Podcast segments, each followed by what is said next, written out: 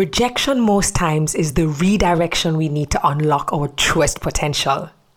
Life puts us in some uncomfortable and unexpected situations despite our efforts and plans. So, how do we look at failures as opportunities? How do we deal with life's uncertainties, identify some losses as wins, all while not labeling ourselves as total losers or failures? You'll find out right here on Redirection with Terri-Karelle.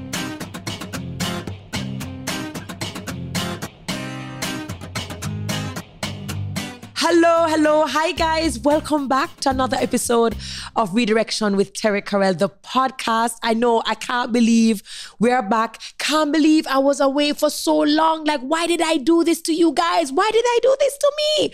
But I want to thank you for the encouragement. I want to thank all of you who bad me up and asked me to get it going because now that we have started, it feels so good. I hope you enjoyed the opening episode last week and we just have so much more for you. The podcast is brought to you by MasterCard in association with Heineken Zero Zero because in all of these conversations, we always want to talk about the meaningful experiences. We want to also pull out the priceless moments. And with Heineken Zero Zero, they also want to remind you that now you can. Terri-Karelle is the name. You can find me across social media at Terri-Karelle, and you can also find out more about me at my website, uh, terrikarelle.com. If there's anyone you know who you know has an amazing story of redirection, up and down, hurdles, and challenges, send us an email. You can also find that on my website, and we will ensure that we follow up. We want you to be a part of the conversation. So please, if there's any guest, any episode that resonates with you, share it on your platforms and don't forget to use the hashtag TK redirection. So the person in my redirection seat today is someone who we always see in the public space. And I've had the opportunity of hearing him um, address audiences either as a keynote speaker or maybe he's just there to give some opening remarks. But it's his story that has fascinated me over the years. Uh, he had a mom who was a street sweeper, started out as a street sweeper, but from very young, he learned that is an honest living is what is most important. And so now he has risen through the ranks. He's an attorney at law and he's now the newly minted state minister in the Ministry of Foreign Affairs and Foreign Trade. And this is his very first interview as such. I am so pleased, so honored to have the conversation with the minister, the Honorable Alando Terrelonge. Season two of the Redirection with Terri-Karelle podcast is brought to you by MasterCard in association with Heineken 00. I don't know if you can tell how excited I am to have you here in the redirection seat. Minister Terrelonge, welcome to the show. Thank you so much, Lady Karelle. It's my pleasure to be here and um, good day to your viewers as well and listeners. Thank you. No, um, it would be remiss of me to have you on the program and not say bienvenido. Es un placer tenerle conmigo. Ay, guapa, el placer es el mío para estar aquí contigo y vale, pues todo el mundo, ¿sabes? Es un placer, es un honor. Y tú hablas, tú hablas con H, H, me encanta. But ladies and gentlemen, if you're watching and you're listening, the great minister doesn't just speak Spanish, but he also speaks French. So allow me to try to say, bienvenue, c'est un plaisir. Le plaisir, c'est le mien, madame. My word. Did you ever know that you would be here? As a polyglot, as a world traveler, as not only the recently minted state minister within the Ministry of Foreign Affairs and Foreign Trade, you just came mm-hmm. from the um, the Ministry of Culture, Gender, Entertainment, and Sport, and of course, you also have so much experience and expertise within the Ministry of Education, Youth, and Information. Like, mm-hmm. did you see yourself here? So I saw myself here, but the journey might have been a little different. So I always knew that after law, I would have entered the field of diplomacy. Yes. And I always envisioned myself as being the High Commissioner of Jamaica to the United Kingdom. You know, so big. Um, yeah, big you know, so I, have I've positioned myself over the years just mm-hmm. to achieve that. So for example, you know, having gone to law school and you know working for a while, then in 2008, 2009, I went and did my master's in international relations. Yes in the UK because ultimately I wanted to have that connection with the diaspora, you know, and then I um, would have gone to Spain and, you know, just to working in Spain and, you know, strengthening my Spanish as well. Yes. So I kind of took the view that um, at the time I didn't see representational politics, Mm-hmm. but I mm. did see serving ultimately, maybe through the Senate. But I knew that from a diplomatic perspective, I wanted to be a diplomat, a career diplomat in the years to come. And what was appealing about that? What was important, or what was it that you saw or that you were exposed to that made you say, "This is something that I want to pursue"? Even if I don't know exactly what Mm-hmm. it would look like, what what what compelled you? Well, you know, for me, it's about positioning Jamaica on the global stage. You know, Jamaica has a rich and diverse culture and history. And, you know, I mean, you know, to quote the United Nations Secretary General from our discussions when he was here earlier this year, you know, he says, Jamaica has truly invaded the world Hmm. with its culture. You know, and I have always fancied myself as being a global ambassador for Jamaica. So I must say, you know, thanks to the most honorable Prime Minister and Andrew Holness, you know, for having that sort of confidence in me at this point in my career to say, you know what, let's transfer him to the Ministry of Foreign Affairs. You know, let him be that ambassador for Jamaica. And of course, you know, I now have um, direct portfolio responsibilities for the diaspora, Correct. which extends far beyond the three million people, you know, around the globe. So it, it's truly is an honor. And um and I and I remain committed to serve with humble pride. Oh, absolutely. And I mean, I follow you on Instagram, so I, I realized that you hit the ground running. Um, and and the, the, there's a there's a connection between um, Minister Terrelonge and I. And, and even though I know him as Alando, I just I have to to, to respect the office. Is that campion? We are campionites. Yes. Hashtag red is strong. Red is strong, right? my sister. absolutely and and and and where i i really became fond of you and where i had a relationship with you and you were like a big brother to me was at uh, the company dance theater with tony Yes, wilson yes. When we were preparing you for Miss World. Go- yes. Right? Shadowland. right Lion King and- soundtrack. right so so we have we have a lot of um connections uh, but there is something about you and your stories and every single time i've had the pleasure of being in spaces whether i'm hosting an event and you happen to have five minutes or 15 minutes at the lectern it's always what you say. And there are two specific things that i've always heard you speak about and i want us to speak about it here. Um, one you've always spoken about the importance of working honestly, not being ashamed of working an honest job for honest living. And you always make reference to your mom, who I, I'm, I'm, we're gonna definitely get into Miss Winsome. And then secondly, it has always been about your attitude about loving and appreciating and embracing who we are as black kings and queens and that is how you address us when you speak let us go back all the way to little Alando Yes. he's not a minister yet does not know about law or it may, may not have had his eyes set on law yet. Talk to me about Alando as a boy growing up, what he saw, what he did. Yeah, so my experience, my story, you know, started in Grants Pen. Yes. You know, um, an inner city developing community in St. Andrew. And, you know, I grew up seeing my mom working very, very hard, you know, and she did whatever she needed to do honestly to make sure that we all had a proper living. You know, she cared about her education or growth or development, you know, and if it meant that she was going to not eat any of the sardine or the bully beef just so that we ate, if it made, if, if, if it meant that, well, there was no sugar in the tea, but we were going to have something warm to drink, you know. And so my mom, she, um, she started out by um, being one of the street sweepers you know, again, honest living. So she got up early, about maybe like four or five o'clock in the mornings, went out there on Shortwood Road, and she was sweeping the streets, you know, honest living. Then at one point, she was selling her oranges, you know, and again, honest living. At another point, she was um, making the porridge at Shortwood Basic School. So by the time I was three, between three and six years old at Shortwood Basic School, mommy was doing the porridge. She was like serving the porridge and so forth.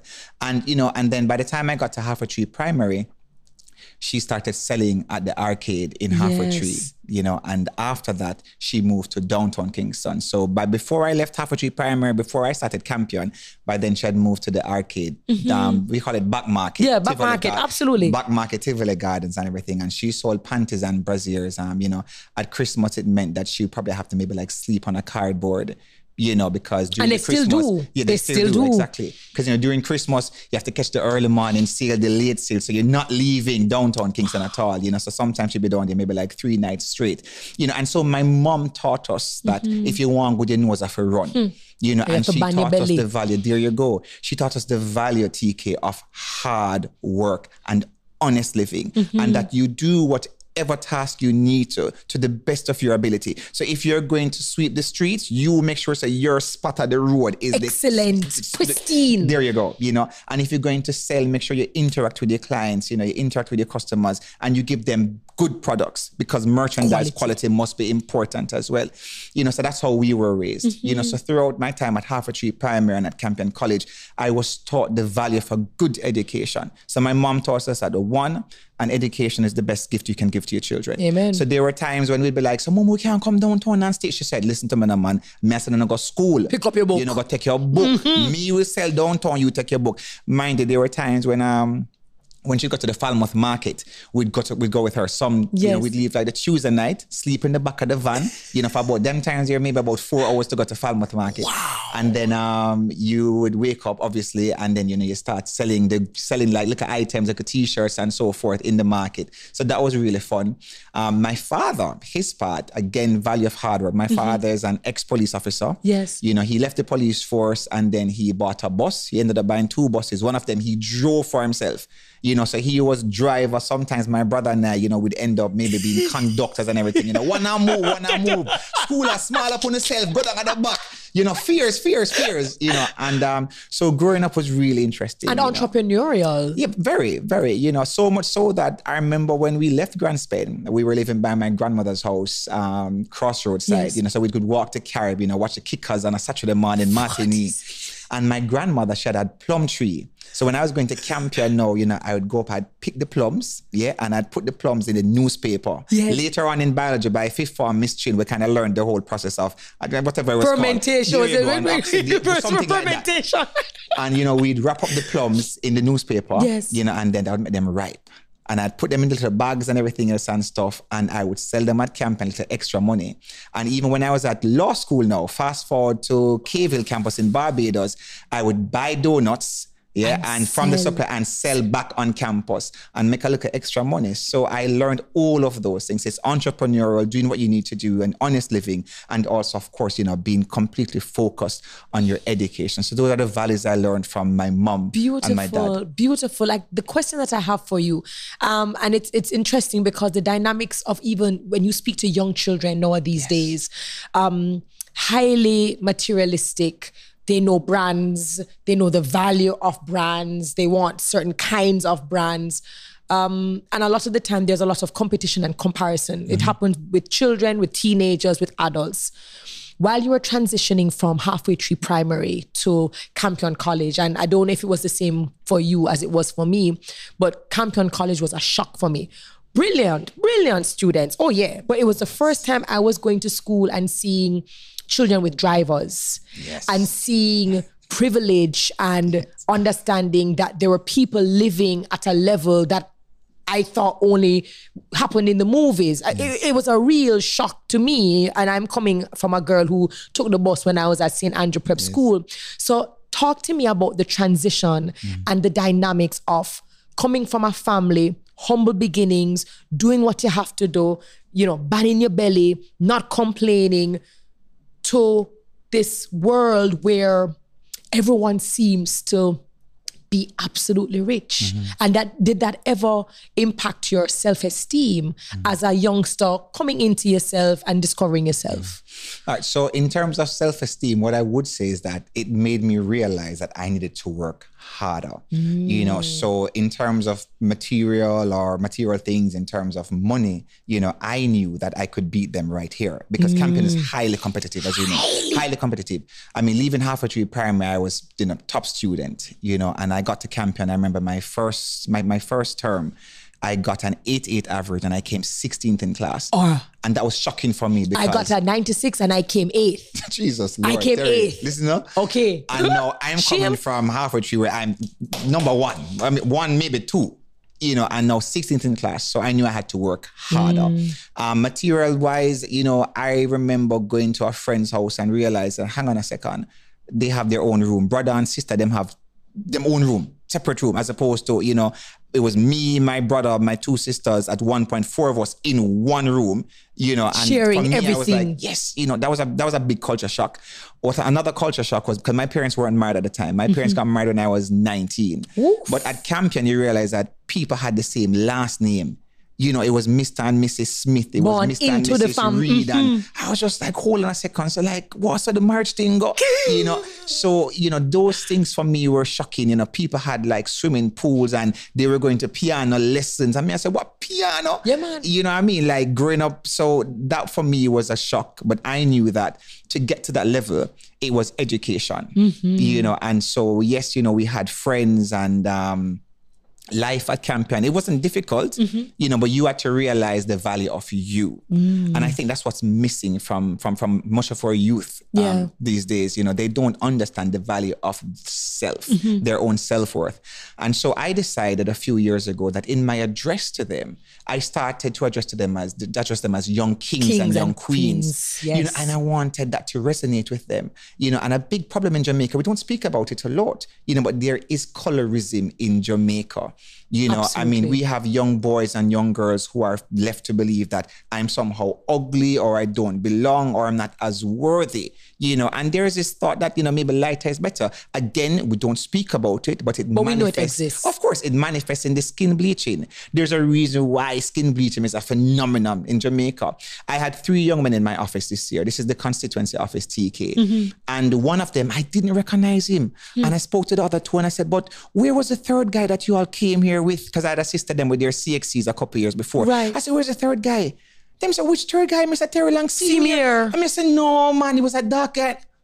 And then Mr. Terrelonge, no, mom, if I touch up my face and everything, catch back my right color, you know. And I said, okay, because I did not recognize him. And they said, so Mr. Terrelonge, you never yet rob. And I said, no, guys never used to rob in the 90s, early two. Guys never used to up. Correct. But that is And the normalcy now. it was a culture shock for them because for them, guys rob, girls rob. They could not understand or appreciate a Jamaica where skin bleaching was not so much of a fad. You know, and so I thought that, you know, in addressing them, letting them understand, you know, the great history and magnificence of mm-hmm. Mother Africa, you know, their true legacy, where they're from. The beauty of their but They don't know. We have so many educated Jamaicans who don't know about the ancient civilizations of Benin, you know, Mm-hmm. the ancient that, that that that great Yoruba Nigerian culture. They don't know about the great civilizations in Egypt, you know, So the what great do we libraries do? of Kemet. So what do we do? Is this something that we need to do we need to, for example, overhaul what we believe they must know. So for example, in school, if you speak to any child, they'll tell you math is important, English is important, biochem, phys, Mm-hmm. ad math. They call out all IT, they call out all of these different subjects, but no one speaks of history. Yes. No one speaks of civics, something Yes. that my mother will tell you she had to study and generations before me, but by the time I got to school, we weren't doing civics. You know, what do we need to do to start those kinds of Yes. conversations and that kind of um, self-awareness from early? Where do we where do we go? Where how do we start? So I would recommend, okay, so civics is back on the agenda. Mm-hmm. You know, one of the things that this administration has recognized is uh, the importance of civic, you know, taking pride in oneself, taking pride in one's country and Correct. just, you know, that kind of social awareness. But I believe it would be monumental for us to introduce Marcus Garvey's teachings in our schools. You know, I mean, he's left up, he's, he's left us so many gems, you know, that would um, sort of instill that sense of that, that, that pride of place and and knowing that this right here is your crown, you know, this is all your glory and, and, And just our history, ancestry. But of course, you know, so that sort of black pride, I think it would be good Mm-hmm. because it sets the foundation. You know, once you have that foundation set for pride in oneself and self worth, then you will see it manifest across all the sort of um, avenues to secure spread. nation building. It would spread like a So I think that would be for me. I would I would do that, make it a little different by including Garveyism in school. what advice do you have for youngsters, whether boys or girls, whose parents trying their best with what they can and what they have? And yet still they now go into schools and spaces. And of course, they're so much more exposed, social media, what's fad, what's not, viral, you know, what is hot, what is not trending. what advice do you have for them in terms of not getting distracted and not Mm-hmm. feeling embarrassed by where you're coming from, but using that as fuel? What what you were able to do? you know, I would say to them, you know, first of all, thank your parents. Thank your hmm. parents for going out every single day. Whether mommy is selling a newspaper on the street, whether whether whether, whether your daddy is pushing the peanut cart, you know, I mean, whether they're working in a corporate job, thank your parents for doing what they need to do to take care of you. You know, life begins with being grateful. So that sense of gratitude you know, and then you must have belief in yourself and your abilities and tell yourself that, you know, I used to tell myself that I'm going to be the one to buy my mother a big house. I'm going to be the one to buy my mother a car. And I never needed to, you know, because again, she was so committed, you know, it didn't matter to her that she was selling brasiers and selling panties downtown Kingston. She knew that she was on a mission and she bought her own house. She bought her own house, Go, you know, but that belief that she left in us to believe in ourselves and to stay on course. Because at the end of the day, you know, the the, the sky is not the limit. You know, I like to say that the sky is but a pathway to an endless universe of success. But you have to put in the work. You know, and again, just I think that air of gratitude is what's missing. Also, don't get caught up in the hype because I can tell you this. You know, enough people you might see them in and swear, say, boy, yeah, man, the latest name brand. You know what some people do, especially when you're watching like the TikToks and the IGs out of the US. They will go to the store, they will get the latest name brand, the tag is tucked in somewhere, they take the photos, you know. I have seen girls. never return it. There, there you go. I've seen girls tape up the shoes. And they take the pictures and then everything is returned. And they go right back and return it because in the States, the return policy is extremely easy. Yes. So don't get caught up in the hype. You know, I mean, so even my, I mean, you know, my wife and I, we have three children and we don't raise them in the brands. You know, is ordinary clothes, best value, best price, quality is important. But they're not, they're not wearing a name brand Right. simply because, well, that money could be used to foster their education. You know, so um, that's really would be my advice to them. Don't get caught up. Just believe in yourself, your self worth, and work towards what you have. So don't ready eye. My grandmother know she would say that. Don't put your hat where you can't reach it, and don't ready eye. You know, work hard for what you want, and you know, focus on your education. And if you're going to think about material wealth, material wealth really is having sufficient funds in the bank Yes. and buying a house so that you have a shelter. And a house is the best investment. And even for not the younger ones, but like our university students or those, you know, young, Correct. young, young, young, uh, young professionals, your house is the best investment that you could buy. Yes, you want a car because you want to move around, etc. But remember that a car is a depreciating asset as well. You know, but the house is the ultimate goal to say that yes, I have my own space Yeah. in Jamaica that belongs to me as well. And it sounds as and it sounds as if we, you know, what, what we're trying to say is that you also have to be just very grounded. Um, there's always going to be a trend. There's always going to be a hot topic. There's always going to be some challenge that people are going to try to convince you to do. And you have to, again, going back to the self awareness that you spoke of, it has to go back to you being grounded in self and knowing what is right for you. yes. what is attainable for you, what is mm-hmm. achievable for you. And if they want to do it, you have to be able to say, that's okay, that's your thing. It does not necessarily mean it's mine. But on this road, on this journey, your professional journey, on your academic journey, what has been one of the biggest challenges that you felt you had to really dig down deep to overcome? Um, I would say racism in Europe. You know, so I mean, I mean, Campion was good. One of the two of the best years of my life, um, living in Barbados. You know, finishing my finishing my law degree in Barbados.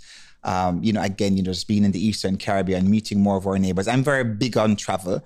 You know, And I've connection. Yes, very, very big on travel and recognizing that I'm a global citizen. Yes. You know, yes, I love Jamaica. Jamaica is home. Jamaica will always be home. But it is good to know how the other thinks, feels, etc. What matters to the other. You know, so at the end of the day, I, I pride myself on that. Um, I did get a rude awakening though, you know, being in Europe and, you know, I got the Chevening scholarship. I did my master's at, at Warwick University. And um, I remember this was 2008, you know, Barack Obama was president of the free world. And That's a we big went- it's a deal. The big entire deal. shift, the world moved, everything froze. Absolutely. And here I was, a black boy from Jamaica, being kicked out of a party because, um, as as the young lady told my friend Lucy, you should have known better than to bring a black boy to my house. You know, and I'm thinking, what, the hell? I mean, I don't know if I can say that. Yes, you get it. Oh, I can't. Okay, sorry. you know, and Terri, it hurt me to the core. I spent about three days just kind of going through my meditating and bawling. And I'm like, people really have to confront. So it's one thing, you know. You it, hear it and you know it exists Yes. in the world somewhere. but for it to be thrown right in your face, you know, like that. So for me, it was just um, recognizing that I was living in Western Europe where my rights and freedoms were perhaps not necessarily the same as if I were in Jamaica and just recognizing that, well, this space is not necessarily home, you know.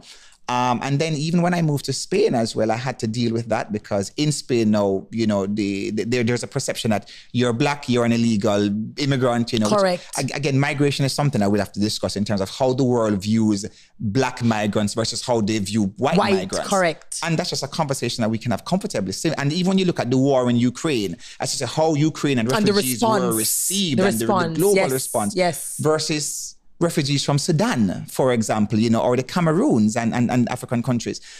So I had to deal with that in Spain. The police officers, they would stop you, you know, and they'd like speak to you like you're a little boy, you know, like the translation should be like, yo, you boy, like show me your papers. Mm-hmm. And then, you know, you'd show them your residency card, you know, la tarjeta residencia. Right. And they look at it like, yeah, but how you forget this? Like, no, we have to ask you some more questions, you know. so you're profiled. Um, but of course, your profile, you know, you're walking behind the lady, you know, TK, and she look around and she realized that there's a black man walking behind her. And the first thing she does, she grab her bag, she put the bag into a corner and go against the wall, and she's completely terrified. You know, people are afraid that you're somehow going to like grab their bag. You know, you're coming You're up. a this, um, criminal. yeah, You represent criminality.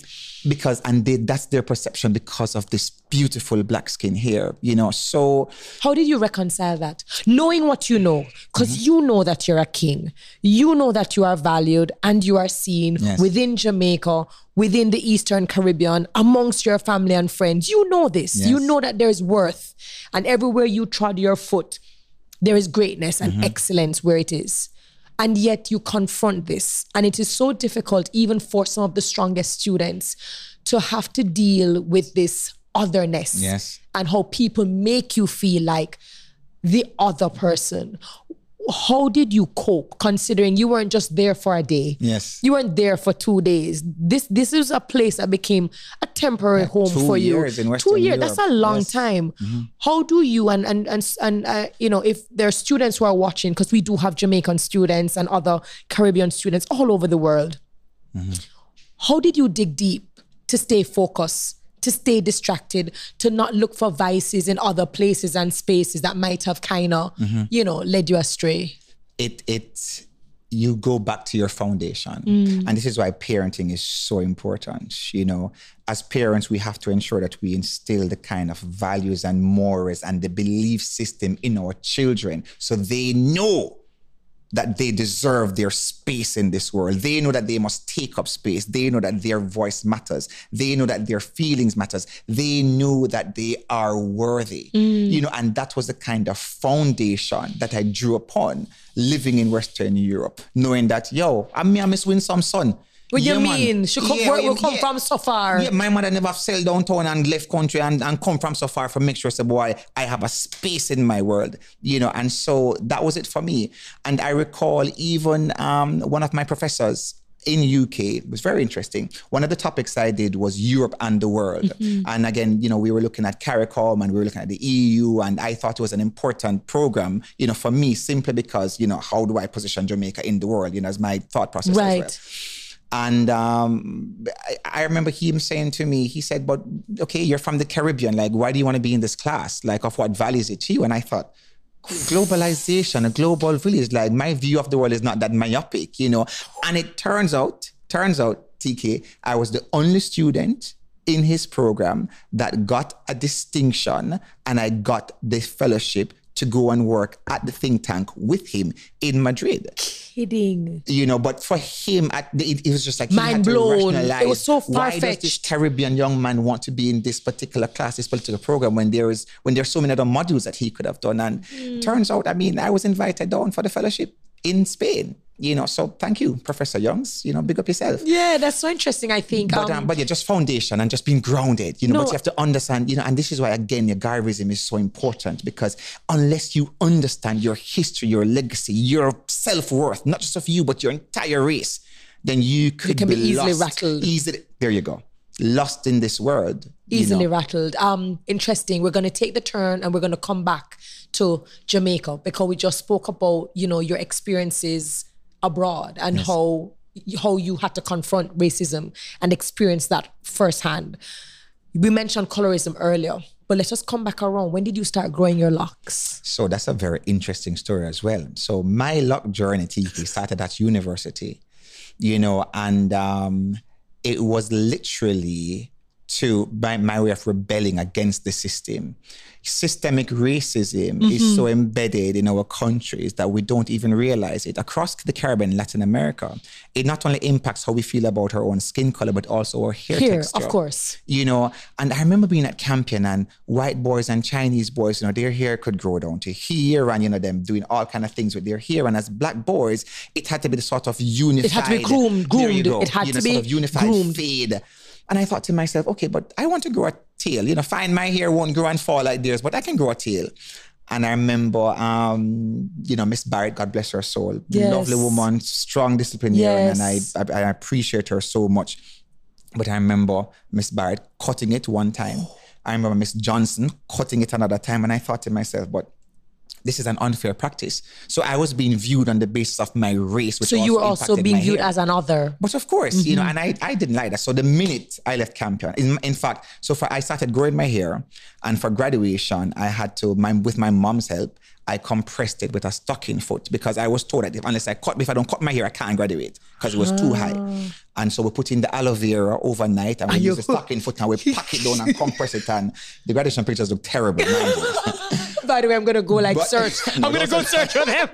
you know but but for me it was making a statement Yes. you know that that that as a strong black man yes that my hair too has value Hmm. you know and that i should not be treated any differently simply because of how my hair grows vis-a-vis when when you put it next to how a white boy or a chinese boy how, how, how their hair grows and then i started cornering my hair and then i you know i kind of took this kind of black consciousness even Mm-hmm. more deeper you know reading about Haile Selassie you know um being more in tune with Marcus Garvey's teachings you know and doing my own reading like Kwame and Nkrumah and all these guys and Sankara and I thought to myself nah I mean like this is powerful. We weren't taught about Sankara, you know, and Kwame and But and all no, these, but you're now getting I'm reading and I'm excited. excited. Yes, and I was like, yeah, I'm going to, I'm going to like reinforce all of this. Yes. And I thought my hair would be a powerful statement because it's now it's visual. You know, so nobody's gonna know what's inside my head or inside my heart. But from a visual perspective, They know where you stand. Of course, it's about the power of the black people, the black race, and what it means. You know, and so I started growing my hair. Did you ever worry, ab- considering you are aware of systemic racism, Oh, yes. you are aware of the effects and the impact that colonialism has left on us. You understand that there is always a, what I say, equal and opposite reaction to every action. Mm-hmm. Yes, yes. And that in university, it's one thing. Usually we're on dorm, we're doing our thing. People grow their thing, they pierce, they do them tattoos. Yes. But then after university slash college, there is that professional world. Yes. And we understand, and a lot of us have experienced it even in the country of roots rock reggae, the country of Bob Marley, the country of, Mm-hmm. you know, some of the greatest Rastafarians and even Rastafarianism as a religion. Yes. It's not accepted. It's not. And um, Did you yeah. ever worry? so I suppose I knew I had to fight the system. I knew I had to fight systemic racism, you know, and um, my mom was very, very worried. So when I finished law school, it took me over a year to get a job. You know, and again, I mean, no, I would have represented law school, you know, I mean, That's in- crazy. internationally, you know, winning competitions, winning um, several prizes while at law school as well, you know. But I remember this one company from the BVI, at one of the top law firms at BVI, corporate, and they were really interested in me. You know, they loved me on paper, they loved the interview, and they said to the registrar, they said, "Look, Alando Terrelonge, we want him, but." He has to cut his hair. And she told him, she said, ah, I've spoken to him about this. He's not going to cut his hair. But Non-negotiable. She told me, and I said, non negotiable. I said, listen, you can tell them to shove their job. All right? They're hiring me. on- Politely, respectfully. You know, the, I, I was being trained in diplomacy Of course, from then, of right? course. Because for me, it was about merit. Yes. It was about competence, you know. And again, you know, kind of to segue into the politics thing, that's one of the things I respect about our prime minister. You know, he has placed me in the Ministry of Education and Youth which is the second most conservative ministry in the country. Correct. You know, knowing, you know, what others might have thought, you know, even within the wider professional circle Correct. about hair and schools and, you know, I mean, even though we have like a national grooming policy that says that no child should be discriminated against on the basis of hair or religion and mm-hmm. so forth, it still happens We know within it's our still practiced. It's shameful. That Kensington example is something that it, it hurt my heart, but we can talk about that maybe another time. You know, but I know Minister of Foreign Affairs, you know, I mean, I'm working with Minister Johnson Smith, Yes. the face of Jamaica, the face of Jamaica across the diaspora, etc. And again, it's about merit. And that's what we have to teach our children and teach Mm-hmm. our society. But no, there was a discrimination. I mean, um, I wanted to work in several firms, but the answer was always no. We love him. Here. He's amazing. He's an asset. But Cutty and I thought, no. If I have to fight this fight for generations of Jamaican young kings and young queens to come, then so be it. You know, and again, the legal profession back then, very conservative. Because You know, they still had- are, but it was even worse back then. but of course, you know, you had people who thought, yo, the judge now go give you the decision, you know, or maybe the clients and everything else. And my legal profession thrived. I mean, at the end of the day, I find our judges are very professional and irrespective of person's personal opinion in terms of, you know, um, how people should attire themselves, the law is the law. Correct. You know, so I had no difficulties in that respect. Safe to say that it took me a while to get a job. That's Um, and even in Jamaica, I recall going out. It was one one Shaggy and friends, and we were in the VVIP section, and um, the waiter refused to serve me. Because as far as they're concerned, you're not supposed to deal with the section here. This is a, this is the rich people section, or this is the money people section, and you don't have that look there because with your you know, and everything, You know, you know, you know, fifteen. Yes, your staff. Let me see your armband because you're not supposed to do over here, so. You know, the manager came over and apologized eventually. But my thing is, you know, like, why do we, even as black people, you know, this is something I see as well, you know, how we view ourselves. Yes. You know, is important because some of us view ourselves as in a sort of subservient way, like him not supposed to do this or oh, in this or oh, she this Massa, or you know what I mean? And that kind of backramasa mentality, some of us carry it to make our own black sisters And then we brothers project it, feel and then less we than and project it. So how we see ourselves is also very, very important. And this is why for me, history, culture, Mm-hmm. understanding where we're coming from would be a big asset to understanding where we can go. I think what I've absolutely loved about you is that over the years you've been unyielding.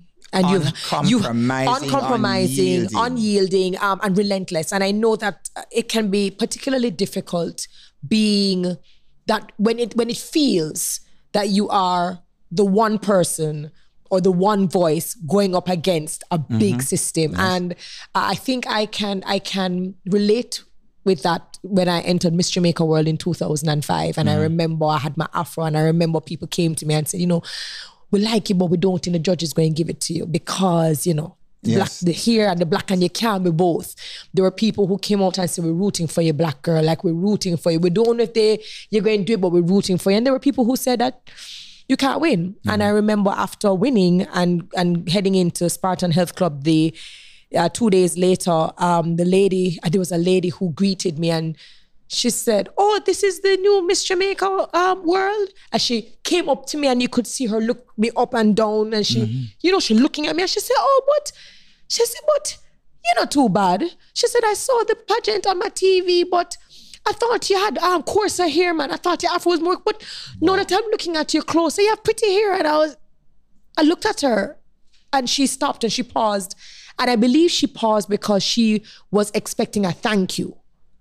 I believe what she expected was that I would acknowledge it as a compliment. And for me, it was not a compliment. Mm. Because what she was saying is that when she saw me on TV and her perception of me was that I was a black girl with afro hair, coarse hair, mm-hmm. winning the crown, it was unacceptable.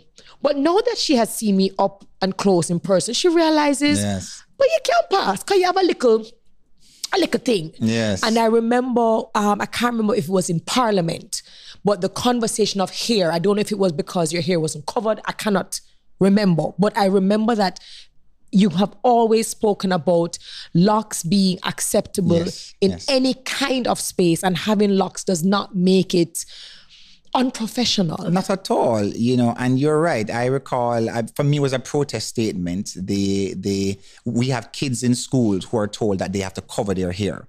You know, there was a situation in Kensington where Yes, the young girl I was remember. denied access. I mean, this is Jamaica, the land of reggae, the land of Bob Marley, the land of the land of Marcus Garvey. You know, I mean, like when you talk about tourism and brand Jamaica. People identify locks and Bob Marley and, and you know with Jamaica. It's our identity. is in- It's- yeah. it- it- exactly. This is it is at the heart of our culture. And so I said, well, all right, fine. Well, all right. If our children have to be, if our children are forced to wear tams to cover their hair in, in some schools, then I'm going to cover my hair. So I wore a Rasta tam to parliament. That was it. You.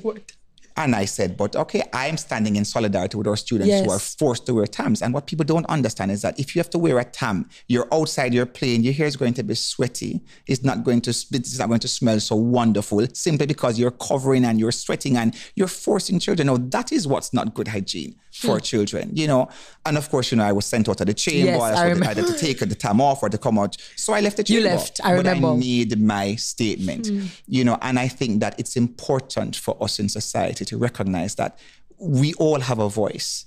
You know, and we cannot project that voice, you know, and we must ensure that we are in the right spaces Yes. to project that voice. So even with politics now, so whilst I indicated earlier that um, you know, my political journey, I saw myself perhaps, you know, senator and Yes. then maybe, you know, foreign affairs in terms of, you know, being a diplomatic posting and so Yes. forth. But I recognized earlier that to be, you know, in, in order to make changes in Jamaica, you mm-hmm. have to have a seat at the table. And I recall being in court and seeing again young black boys, you know, young black kings being given sentences, you know, for marijuana and marijuana and just basic offenses. And I'm saying to myself, but these are some of the laws that we must change. You hmm. know, like one little spliff and you're going to like destroy someone's future. You don't have a record. But of course, you have a criminal record. You know, you can't Harder for you to get a for, harder for you job. to get a job, etc. It's going to lead to you know, Income issues, socioeconomic factors. It's a it's a hamster wheel. it actually and it and that when we speak about intergenerational poverty it also perpetuates that you know i've had clients over the years who you know father filing for them or mother filing for them but guess what they have a criminal record that's going to take 10 years to be expunged because of a one spliff and i thought to myself well this is this is wrong and then there are other issues that i'm very vocal on you know in terms of my writings when i was a guest columnist for both the observer and the Right. Dino. and i thought but if i can champion these causes you know well then like even in terms of the the the, the, the, the bodily autonomy of a woman. Hmm. You know you have to be in the space where these conversations are being held. Change won't come overnight but at least persons understand what your views are So that you can add a so voice. that- exactly because it's all about advocacy you know, in the same way I advocate for our young kings and our young kings, the same way I will, because someone has to advocate, you know, for Mm-hmm. marginalized groups in the country, you know, and recognize that this sort of, in a global democracy, all views must contend and that everyone has their space, you know, and that personal views can't govern in that way. Correct. You know, And you have to, but of course, you know, it's a it's, it's a pluralistic world, and we have to take into consideration the others. And who is better placed to protect the rights of minorities than government? There you go. Question for you. What does your mom think now after she's worked hard and she tell you to take up your book and you know, how does she feel? And daddy, um, and siblings, how do they feel to see the, the the path that you've taken? And it's quite possible that yes, you would have had your career path and you did not go out in search of being an advocate or or an activist or being the face of someone who represents pro-blackness. How does she feel? And has she told you? You know, Miss Winsome is so proud. oh my God. Listen, I remember even when I posted on IG um, about my, my, my new position, Yes. you know, I mean, and she commented on it. She said, Boy, a pitney, you bring water to my eyes. You know, yes, my pitney, I'm proud of you. I never waste my time sending a good school, make you get education. You know, and you know, so it's just that knowing that your mom is proud, it mm-hmm. also affects how you go about your work day to day. You know, I mean, it, you know, and I tell anybody, you know, being a being a politician is not easy. You know, Terri. I mean, it is it We- we is know. perhaps the most demanding job you could ever do. You know, imagine being a member of parliament and having carriage for a constituency with easily a hundred thousand persons. Some constituencies are bigger than others, you know, and you have to deal with people on a day-to-day basis. Mm-hmm. You are there. I mean, road one fix, water, light. You have to work with the schools, making sure that schools have this. Everybody literally turns to you. You know, and yes, we have government agencies. There's a PATH program and other programs in place, Yeah. but it takes a while, and not everybody is on the PATH program as well.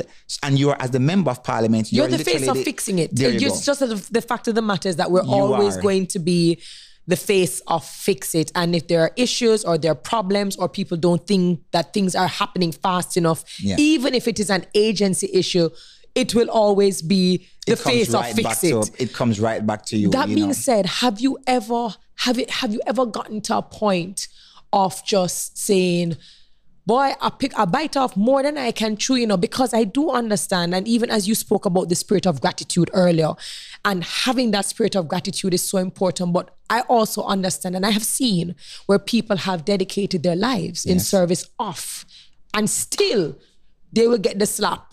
And still it will look as if you're not doing mm-hmm. anything. Have you had those days where you're just like, you know, maybe I will just go on, be a good husband, good, af- good be a good father, great lawyer, and just leave that to someone else. Have you ever? And if you have, again, how do how do you now get back on the horse and say, all right, shake it off, let's go again? So what I will say is that there are times, you know, when I mean it becomes very it like the, the days some days are longer than some some days are far more stressful than Mm-hmm, Yeah. others you know? But again i go back to my roots. I go back to that foundation and i tell myself i knew why i entered politics and i'm not going to leave simply because you know maybe somebody might not have been grateful about something or because the truth is people are gonna cuss you no matter what you do you know and as my and, and as my wife would say you know i mean jesus christ did come for help people To and the then- good, and then- crucify cut him. slippers and crucify him.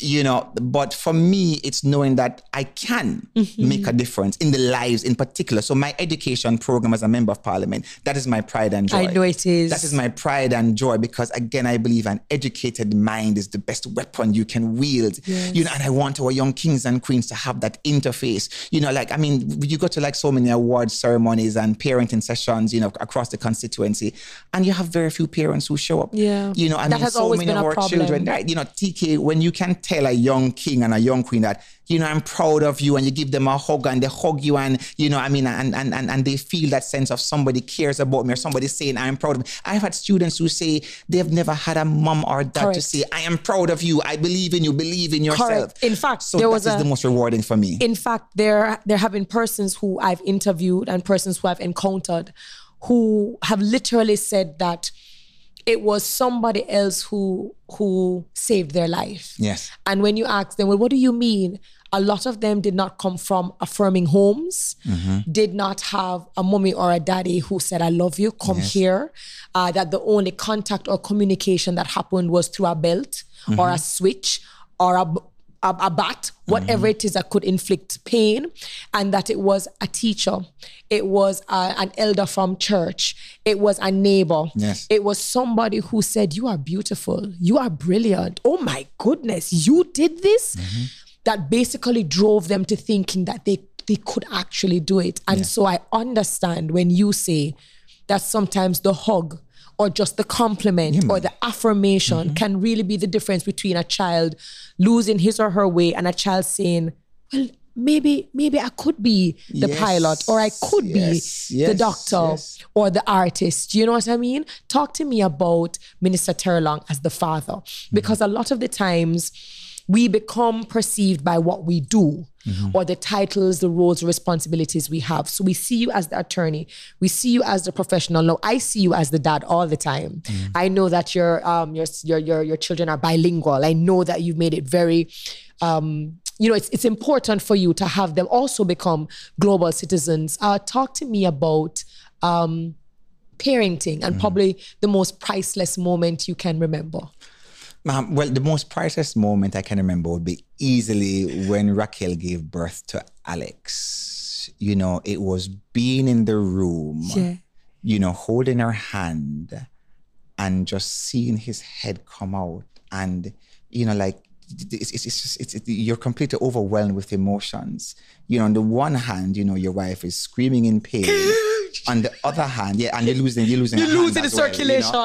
You know, but then you're seeing the miracle of life unfolding in front of you. And you know that you're a father. You know, Yeah. you're now completely responsible for the growth and development of another human being. And This whole it was amazing, you know, and just seeing the nurses and the doctors, you know, clean him up and everything, and then, you know, being taken into the room to hold him for the first time and just like, whoa, like, I'm a father for me, this is now the the, the, the, the most important responsibility or role Mm-hmm. one could take on, you know.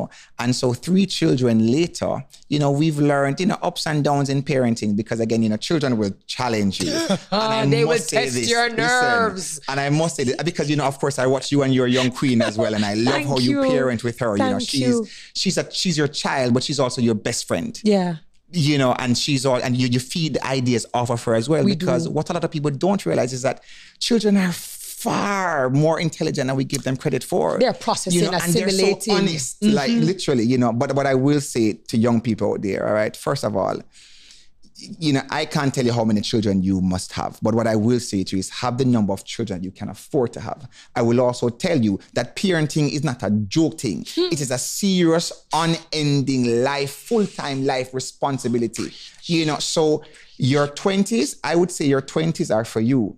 You're supposed to be finishing university or whatever skills training. You're supposed to be saving some money. You're supposed to be looking about maybe like trying to get a house because it don't oh, Or make you're entering the professional go, spa- you know, yeah, yeah, yeah. Travel, see the world, get a global perspective because you know it, it's a complete. It, it's completely unfair to have two children, three children, and you literally at home with mother, father, grandmother, six people, 10 people in the one house, and you're bringing the children there. And then you, I know you want to be a good parent, but then you're unable to take as good as care as you want of them.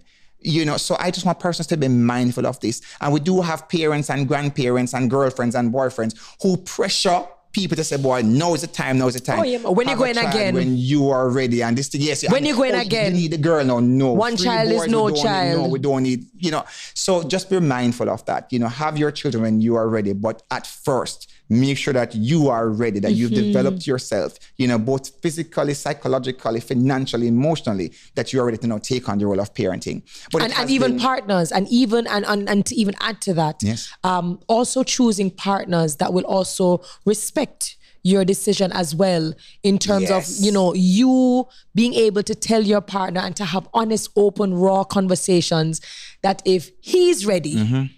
and you aren't or she's ready and you aren't and you know that you guys are not based on all of the factors yes. that you just spoke about.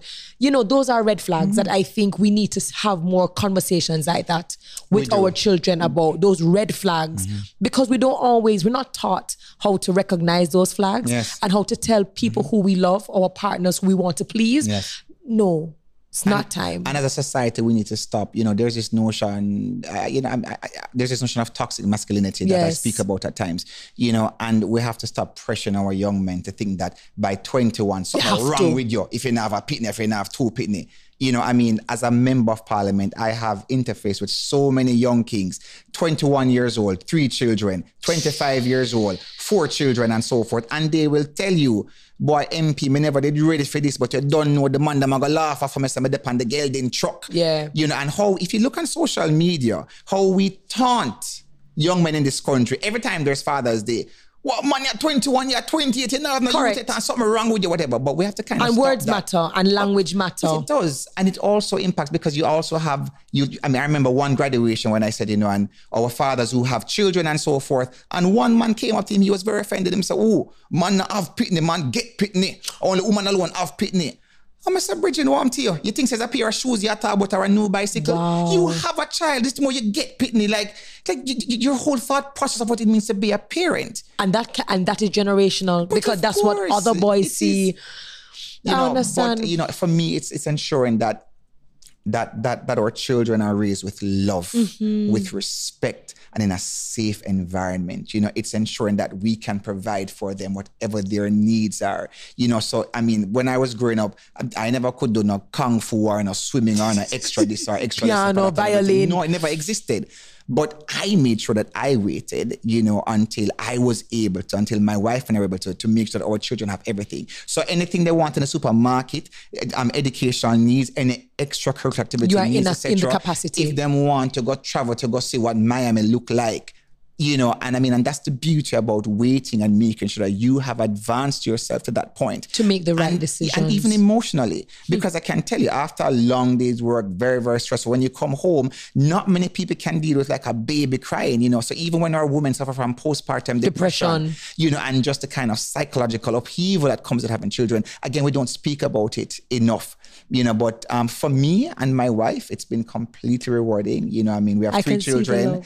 I I see the absolutely joy. love those You're three doting. boys. You I mean, they are amazing, and you know, and, and we make sure that we develop their individuality. You know, Yeah. so Alex is different from Athens, different from Amari. You know, and just knowing that they're in a safe and loving home Environment. for me. Yeah, you That's and it. That's the it's- win, win, it's- win. it's- That's the win. My last question for you, Minister Terrelonge. Um, the program is about redirection, right? Our lives are, are we're, we're going down the road, going down the journey. We think we have things in control. We know what we want, and life kind of, you know, throws little curveballs at you, and we've had to adjust and adapt and to figure things out. Uh, in your, from your experience and through your eyes, how do you define redirection? That's very interesting. And before I go into that, I'll tell you a story in terms of how my life has been redirected. Mm-hmm. 2001, I applied to work at the Ministry of Foreign Affairs to be a foreign service officer.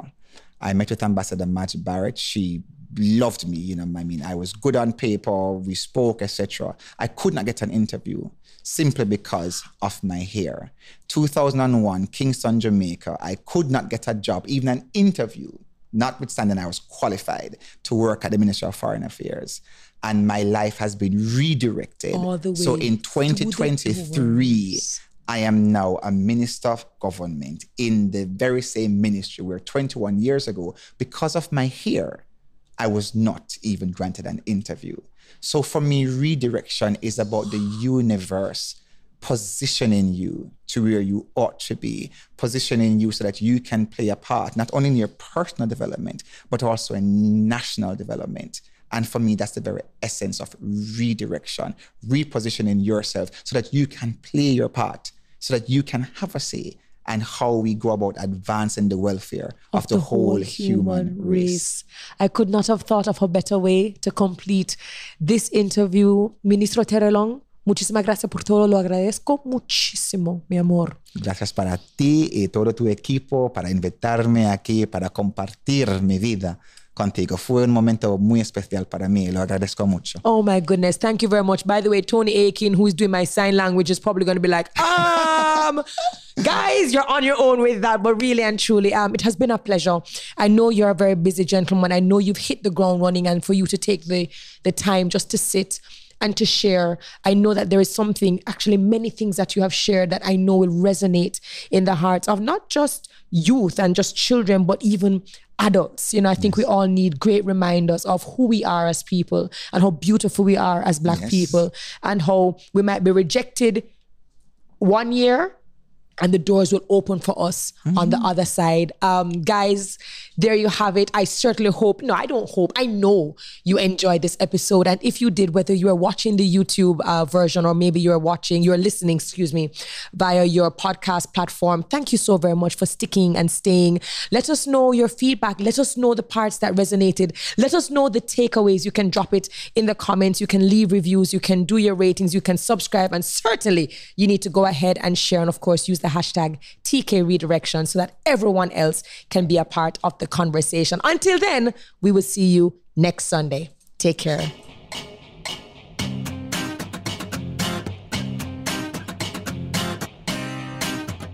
Thanks to our partners, MasterCard, Heineken 00, Toyota Jamaica, Spaces, Commercial Concepts, Brescia, Beauty Brands by MDS, and Go Shore Courier.